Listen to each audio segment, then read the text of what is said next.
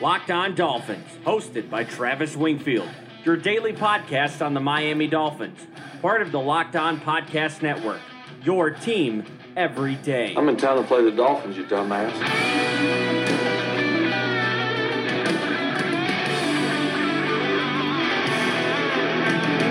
What's up, Dolph fans, and welcome into the Wednesday, June the 19th edition of the Locked On Dolphins podcast. I am your host, Travis Wingfield, and as always, I am here to bring you your daily dose of Miami Dolphins football. And on today's show, we're going to unpack David Johnson's comments on Josh Rosen. What does Rosen have to do to become one of the most dominant players in the league? And if he can't, the 2020 quarterback draft class stands to be quite loaded. We'll continue the face of the franchise series with Oregon's Justin Herbert. And is Tank Carradine ready to finally make his mark on the league? And finally, we'll preview the AFC South. But before any of that, I kindly invite each and every one of you to please subscribe to the podcast on Apple Podcast, Himalaya, Stitcher, Tuned In, Google Play, wherever you get your podcast from. Go ahead and subscribe, rate, and review the show. Give me a follow on Twitter, the number one follow on Dolphins Twitter, as voted by Dolphins Twitter. It's at Wingfield NFL, and you can find the show at Locked On Fins. And last but not least, the other Locked On Sports family of podcasts, like the Locked On Heat podcast and Locked On NFL podcast for all the local and national coverage of your favorite teams. Let's go. That's another Miami Dolphins.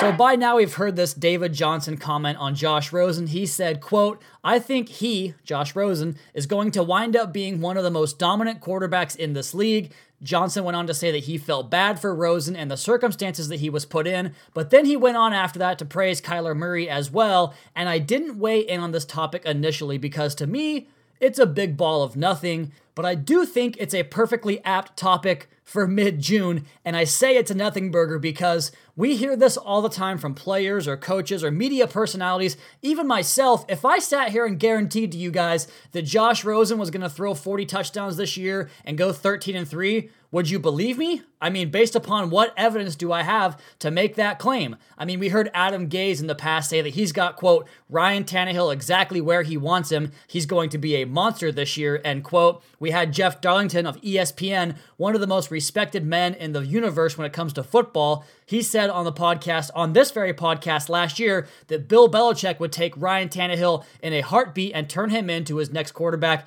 after Tom Brady. It's just the ultimate trope alert. Every year we hear stuff like this across the league. So and so is in the best shape of their life. Player X is about to break out now that he's more comfortable in insert your confirming phrase here, whether it's the new scheme, the new city, whatever it might be. There's always a reason for certain players to take that next step. And players praising players, this stuff just happens all the time. What does it really mean? Is David Johnson really an authority on quarterback play? I mean, how much time do we think he has spent watching real quarterback tape and breaking that stuff down? Did he see elite quarterback play when he was at Northern Iowa? Really, the only good quarterback season he's ever been a part of was Carson Palmer in 2015, but since then in Arizona, it's been pretty much a mess. And I get that these guys are there every day and they know more football than you or I, but there's a reason that a lot of football players, or former players, I should say, make poor analysts once their careers are over. I'm not saying David Johnson is that. I don't know what David Johnson is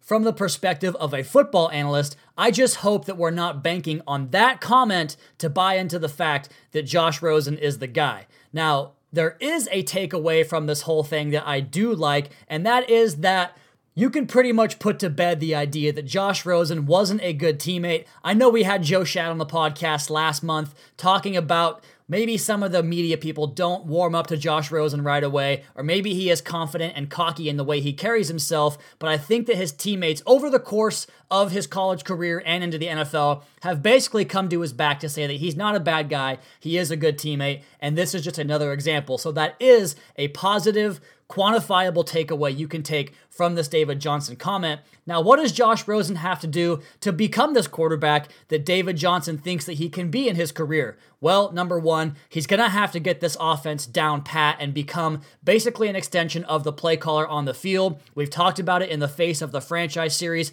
up on LockedOnDolphins.com, and we'll turn to Justin Herbert in segment number two here on the Locked On Dolphins podcast, part of the Locked On Podcast Network. And what we talk about is how this offense is so cerebral based, and you have to basically have your sight adjustments in hand before you snap the football and know what the defensive rotation is going to look like. If Josh Rosen wants to truly become dominant, that's what he's going to have to do become that point guard type distributor in this offense and get the football into guys' hands like Jakeem Grant, like Albert Wilson, and down the field to Kenny Stills and the like, as well as the running backs, too. The bottom line is that we know Josh Rosen can play within the structure of a quality sound offense. Now, he's never been able to do that because UCLA pretty much stunk his entire career, and Arizona definitely stunk last year. If the Dolphins can finally build up a good program and put Josh Rosen in that position to succeed, then maybe he can become dominant or maybe he just becomes a guy that is part of the grand scheme of things that eventually becomes a good football team here in Miami. But number one, the thing he has to do most is to become an extension of the play caller, of the coach on the field, and see things through the lens of a coach. Okay, let's go ahead and flip things over here to the defensive side of the football and jump into this story from Pro Football Talk on Tank Carradine, the Dolphins' newest defensive lineman, signed this offseason before free agency began as he was available as a cut player from the end of the season. But Carradine talks in this article up on PFT.com about how he played in 45 games across six NFL seasons with six head coaches and has struggled to find a fit in his career, playing first with the Niners and then the Raiders last season. And now he's in Miami and he said, quote, when you bounce around the league, you definitely wait for the perfect opportunity to get on a team that believes in you. Sometimes you get on teams where they believe in you, things happen, and then they have a change of heart about you as a player. You can go out there, make a couple of mistakes, and they're ready to move on you're not their guy anymore. You've got to be their guy. Sometimes it's not that you're good enough that you're not good enough. It's that you don't fit the system. They don't like how you're rushing on the edge. You don't bend low enough. End quote. So he kind of meanders there talking about the fit and the scheme. And that's what I wanted to talk about here was his fit in this particular defense. I've watched this guy's film as I did all the free agent and drafted players that were acquired by Miami this offseason, and I thought there was something there within this particular scheme. He has the long arms, the physical stature, he can engage and detach. He's strong enough to hold the point of attack against the run. And in this defense, the defensive linemen have to help keep the linebackers clean so they can pick their way through the offense and make plays themselves. And I think there's a really good chance that he can do that in this two gap read and react type of scheme. But of course, on top of all that, he's going to have to stay healthy. That's his biggest challenge. But I do have a little bit of hope for Tank Carradine that he can possibly get his career sorted out here in Miami in season number seven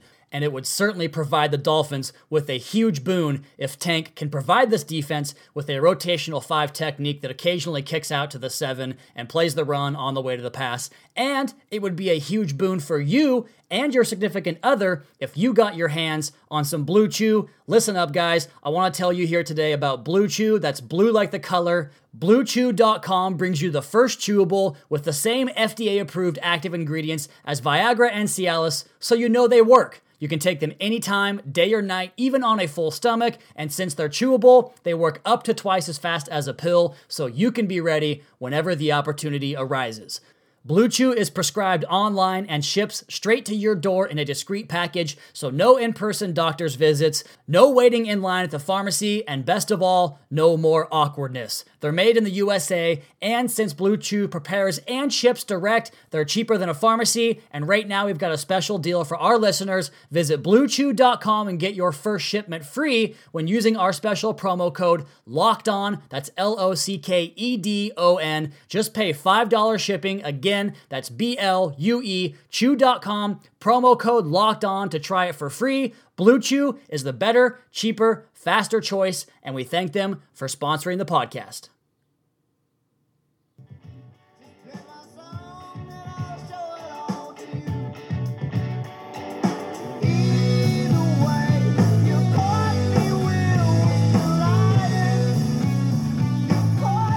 Somebody on Twitter made a video of Chris Gamble in his heyday at Ohio State, and I retweeted that and told the opening portion of a story about the time that I played against Chris Gamble on Madden 2007. That was what, 12 years ago now.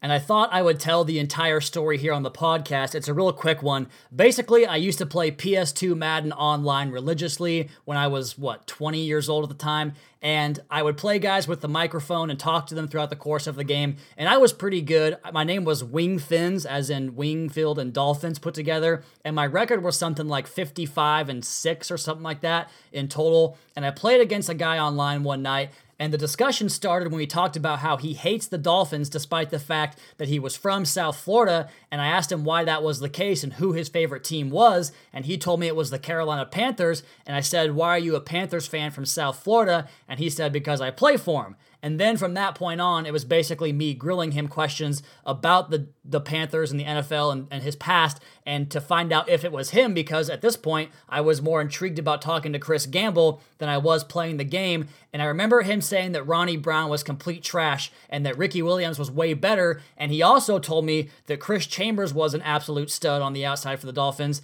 And I started thinking back to the 2005 game. It was a week three game against the Panthers. The Panthers were supposed to be a Super Bowl contender that year, and I think they went to the NFC Championship that year. The Dolphins wound up finishing 9 and 7 that season, but that was Nick Saban's first year, and they weren't supposed to be any good. But that week three game, the Dolphins beat the Panthers in a surprise upset, and Chris Chambers had a ridiculous touchdown catch in the corner of the end zone against who? none other than Chris Gamble. And I think that was kind of what really tipped me off to believe that he was who he said he was. He talked about his upbringing, his time at Ohio State, playing for the Panthers. It all checked out. In the end, I wound up taking him down, as I did most of my opponents, but it was pretty cool to talk to a guy that played in the league and to play some Madden against him. Kind of a dream come true for a 20 year old at the time playing Madden back in my heyday. Let's go ahead and spin things forward here and talk about the actual on field product of football and the college football game, and as it pertains to the face of the franchise series up on LockedOnDolphins.com. We've got Tua Tagovailoa, Jake Fromm, and now Justin Herbert. Jordan Love is going to be tomorrow, but Justin Herbert is our focus today. The Oregon quarterback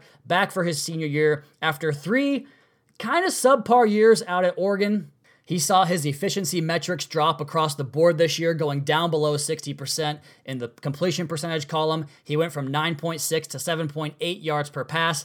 And I always kind of start these articles about young players with searches on Google for their leadership and character, and I just typed in Tua Tagovailoa leadership, Jake Fromm leadership, and Justin Herbert leadership, and the first two guys came back with effusive praise from coaches and teammates, and pretty much everybody that's around those players said they were great leaders and great locker room presences but the opposite was true of Justin Herbert. There's a quote in the article from Willie Taggart who said, We got to find a guy that can rally everybody on this team. When we find that guy, that's when we're going to name a starter. And that was prior to 2017 when Justin Herbert was competing for the quarterback job. And this is kind of speculative, I think, in regards to his character. But then there's a report now from Bleacher Report's Matt Miller that he spoke to an NFL scout who said that Justin Herbert is kind of, quote, aloof, end quote, and, quote, soft, end quote. And those shouldn't be taken as gospel, but you hear more and more about this as a guy who doesn't really want to take the reins of the offense or the program or just the team in general. And there was other articles up on the Google search that said that it's now Justin Herbert's time to take control of the offense, to become this leader. So many different factors that weigh into him or to signs pointing to him not being a leader or a guy that rallies the football team. And that to me is a big concern, especially with the things that Brian Flores and Chris Grier have spoken about. We talked about it on yesterday's podcast, how those things are in Jake Fromm's corner in terms of this team liking Jake Fromm as a prospect. I think those things play against Justin Herbert. If the Dolphins are to draft him next year, they might think about maybe taking him off the draft board because of stuff like that, if it's true, of course. I don't know if it is. I'm just telling you what I read on the Google machine on the internet. So who knows what's to believe but I do know we can trust the tape. And let's go ahead and talk about Justin Herbert's tape and the strengths that he features. Number one is the velocity and drive on his passes. There's nobody in college football that can rip the football like him from different angles, within the structure, outside of the structure, on the move, stationary, whatever it is. He can flat drive the football up the seam to the perimeter and thread those needles on the slants and those quick throws into the middle of the football field. The ball just jumps off of his hand. Number two, the athleticism and off script ability ability. I talked about how he can get off the spot against a pass rush, move to a new spot and throw the ball from awkward platforms and make plays off script. He also has prowess in the designed run packages on the RPO looks, the read option looks. He can take the ball around the edge and make big plays with his legs as well as with his arms once he gets on the move. And then that's kind of where things end for him as the focused areas of improvement, the weaknesses. Number one, he has a predetermined mindset, and this might be a systemic a systemic thing among these supremely gifted quarterbacks because they tend to struggle with the mental, cerebral approach to the game, and Justin Herbert is right in line with those guys as well. There are multiple occasions on his film where it appears that Herbert's decision was made where the football was going pre-snap without any regard for what the defensive sh- defensive coverage showed on that pre-snap look, without any regard for post-snap rotation. And you guys can find the videos up on the article on lockedondolphins.com where there's examples where he kind of just stares to a side of the field and doesn't decipher whether it's zone or man or if the defensive back's going to drive on the football. It leads to him being late at times and putting the ball in harm's way with some poor decisions. He also struggles with touch passing, throwing the ball down the field. And it reminds me, like much of his game kind of does, of Ryan Tannehill in the way that Tannehill could never get those soft throws where you're not driving your arm through the zone as hard as you possibly can can, he could never find the touch and accuracy on those throws, whether it was fades or screens. We saw that fade in the Titans game last year to Mike Gesicki, where it was horrendously underthrown. He could never hit those wheel routes. The screen game was always awkward with Tannehill. The same thing is true of Justin Herbert. He's often off target down the field, trying to lob balls into open windows to his receivers, taking fade routes, go routes, whatever it might be. Throwing the ball up the field with touch is a problem for him. Just as seeing phantom pressure is, his mechanics get very inconsistent as a result of pressure. He drops his eyes to anticipate that pressure, and sometimes we'll see ghosts and kind of backpedal his way into poor mechanics and poor throws because he's afraid of getting hit as he wants to protect his body instead of standing in there and taking the shot and delivering a strike down the field. Potential fit with the Dolphins, I just don't see it. I think one, the Dolphins aren't going to want to get back into a relationship with a quarterback that's very much like Ryan Tannehill, physically gifted, but comes up short in the mental approach to things. And from a schematic standpoint, it just doesn't make a lot of sense to me either because his specialties are winning with the physical gifts, taking advantage of perfect perfect circumstances within the structure, but also beating teams off script, but he struggles to play the point man and distribute the football across a wide array of pass catchers and finding matchups and correctly discerning what the defensive coverage is and winning that way. So I just don't think he will even be on the Dolphins draft board if we are to assume this New England style of offense with the short rhythm tempo pass passing that is very, very integral around the quarterback making the correct reads. If that's the case, I just don't see Justin Herbert being on Miami's radar whatsoever. And we're going to finish up this series on tomorrow's podcast, as well as the Locked On Dolphins website, with Jordan Love from Utah State. I haven't begun to see if he has available games on YouTube. I hope that he does. I'm not quite sure yet if he does. And we're going to have a sort of best of the rest breakdown up on the website and the podcast sometime next week as we close up June here and get to the last month of no football as we finally spin things forward to July and training camp and the start of the 2019 season, both in the NFL and college football. I cannot wait. Let's go ahead and take our last break. We'll come back on the other side of the podcast and talk about the AFC South here on the Locked On Dolphins podcast at Wingfield NFL at Locked On Fins.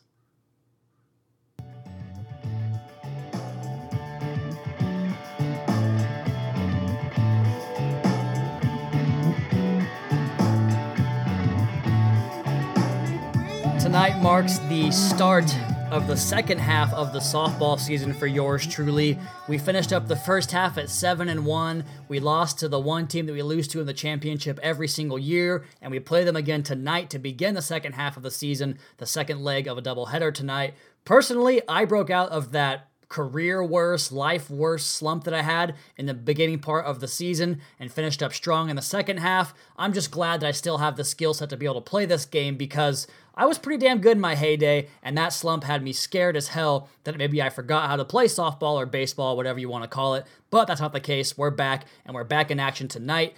But let's go ahead and close this podcast out as we get near the end of the divisional previews. We're going to have guests from the other Locked On podcast to, to, preview the Jets, Bills, and Patriots next week, but we stop on the penultimate division today in the AFC South, and we'll start with a team that I think is competing for a championship this year, as well as facing the Dolphins in week number 10 on November the 10th this season, right in the middle of the NFL calendar. Of course, the Indianapolis Colts. I really thought that Andrew Luck's career was over with that shoulder injury, the mysterious nature of the reports of his surgery, going overseas and doing stem cell, and being kind of discreet about everything. The rehab was ominous to say the least. The fact that he couldn't throw a regulation sized football at all for months, it was all troublesome, but he's back and he's got the best offense around him and play caller he's ever had in his career. I think the world of T.Y. Hilton. He's an elite receiver. Jack Doyle and Eric Ebron is a deadly two tight end combo that gives them ultimate formation flexibility and disguise options.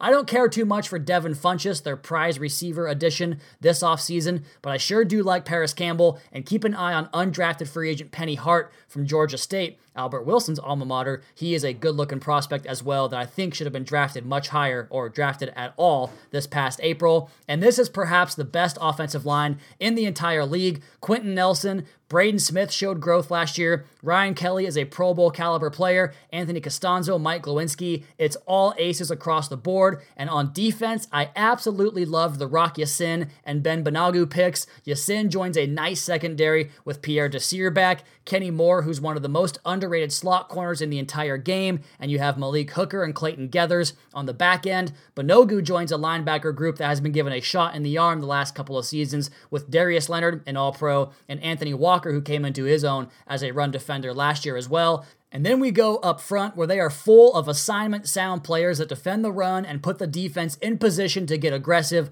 on third down. This team is loaded, and of course, the Dolphins have to go back to Lucas Oil Stadium this season. Again, this is going to be a tough out this time around after Tannehill and Gase kind of blew the game last time around. It's difficult to imagine the pass rush impacting luck and having enough guys to match up with a variety of pass catchers in the variety of ways they can beat you. The offense will have to find the ground game, but that might be become futile once it becomes a two score game. I think this one, like a few of the other games we've talked about so far, will probably get lopsided come the fourth quarter. And the team that the Colts beat last year on the road in last year's wild card round, last year's divisional winner, the Houston Texans, I think this team could be in for a pretty big step backwards. I was wrong about Deshaun Watson coming back. I was weary of his inaccuracy issues, but he's tremendous. I am, however, fearful that the Texans are going to find a way to ruin this kid. This latest GM mess feels precarious at best. The offensive line panic picks are very concerning. They have playmakers outside in Will Fuller and Keke Coutee to complement one of the best receivers in the league in DeAndre Hopkins,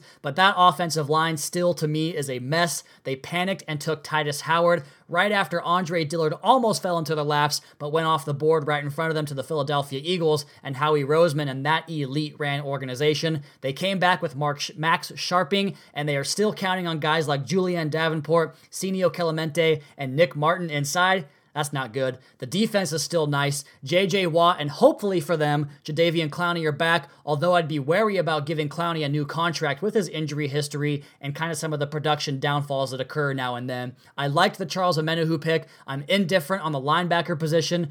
I mean, I guess I'm good with Benardrick McKinney, Whitney Mercilus, and Zach Cunningham. It's solid, but not spectacular, and I feel the same way about the secondary, but it is no doubt a pivotal year for Bill O'Brien and that Texans organization this year to give Deshaun Watson more and to finally get over the playoff hump in January, something that's been a problem for Bill O'Brien in the past. And up next are the Dolphins Nashville edition, the Tennessee Titans, of course, with Ryan Tannehill as well as Cameron Wake Come back. Come back. Now, I do wish he would come back as Rose so emotionally pleaded there for him. Tannehill, and I could give or take that one, but it starts with Marcus Mariota, who is essentially to Titans fans what Tannehill was to Dolphins fans for a long time. I dare you to show up on Titans Twitter and say bad things about Mariota. It's not going to be fun for you if you do, but he is an inaccurate, slow processor who cannot make full field reads and commits to cri- or commits crippling turnovers far too often. He's a runner playing quarterback, and I'm sure this will be the last season he plays with the Titans as they pass on giving him that that mega contract that he's going to be due next season if somebody wants to sign him to that deal, especially when he probably gets hurt for the fifth straight year. I'm a big fan of Derrick Henry and Dion Lewis and that tandem. I'm waiting for Corey Davis to break out. Adam Humphries was a nice addition to the slot. And between A.J. Brown and Taywan Taylor, I think they have some nice versatility options at wide receiver. And I'm also a big fan of their tight end tandem in Delanie Walker and Jonnu Smith. The offensive line has taken some steps back the last couple of years, but they are solid out at tackle. Jack Conklin might be a guy we think about next season in free agency if we are so inclined to spend money at right tackle after giving Taylor Lewan the highest left tackle contract in football. Not sure if they can afford Jack Conklin, but then again, the Dolphins are going to have to owe Laremy Tunsil, so maybe the same problem exists there for Miami. As far as the defense goes, I thought the Jeffrey Simmons pick was a great one. They need to get Jurrell Casey some help inside. I love, love, love Rashaan Evans at linebacker, and of course, I am hoping that Cam Wake gets himself 327 sacks this season. Also, Harold Landry is a nice looking edge rusher off the side for them. The secondary is led by Kevin Byard and no Deion Sanders. He's not a fan, he's an all pro. Malcolm Butler is still a major liability. Adoree Jackson has not worked out for them so far, and Kenny Vaccaro was a nice late addition last summer to that football team. And finally, there's the Jaguars. What the hell even are the Jaguars? I hated the Nick Foles signing. I'd rather they drafted Dwayne Haskins and use that money to re sign Jalen Ramsey, Myles Jack, Yannick Ngakoue, and possibly Telvin Smith if he returns next season.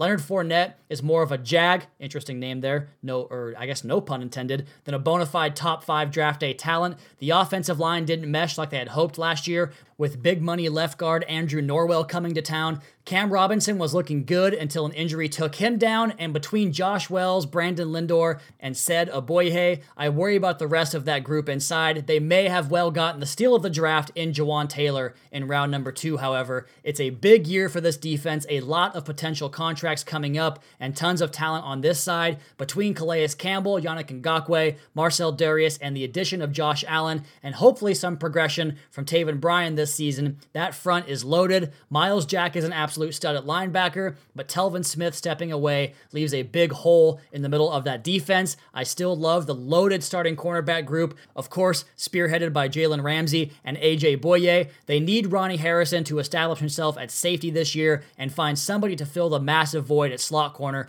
left by Aaron Colvin's departure last season. This is one of the more intriguing divisions, in my opinion. Let's go ahead and get to the best of. The best player for my money is DeAndre Hopkins. The best offensive player, Probably Andrew Luck, although Quenton Nelson and T.Y. Hilton factor into that argument as well. The best defensive player is Jalen Ramsey. The best offensive rookie for me is going to be Jawaan Taylor, the Jaguars' right tackle and second round draft pick this season. The best defensive rookie, once he gets healthy, will be Jeffrey Simmons for the Tennessee Titans. The best coach is already Frank Reich, which is crazy to say. And the best rivalry, I think, is Titans and Jaguars. Apparently, they hate each other. It's a lot of fun to watch on Twitter. One of the lesser known rivalries in the NFL, but the Jaguars seem to struggle with the Titans regardless of how good they might be in a given season, and that makes for a fun dynamic. But as for this podcast. That is going to be my time today. We're going to come back on tomorrow's show with Jordan Love and we'll also preview the AFC North on tomorrow's podcast. But let's go ahead and get out of here for today's show. A kind reminder for each of you to please subscribe to the podcast on Apple Podcast. Leave us a rating, leave us a review. Check out the other Locked On Sports family of podcasts for all your local and national coverage of your favorite teams. Follow me on Twitter at Wingfield NFL. Follow the show at Locked On Fins. Keep up to date on the Daily Dolphins blog over at LockedOnDolphins.com. You guys have a great rest of your night. We'll talk to you again tomorrow for another edition of the Locked On Dolphins podcast, your daily dose for Miami Dolphins football.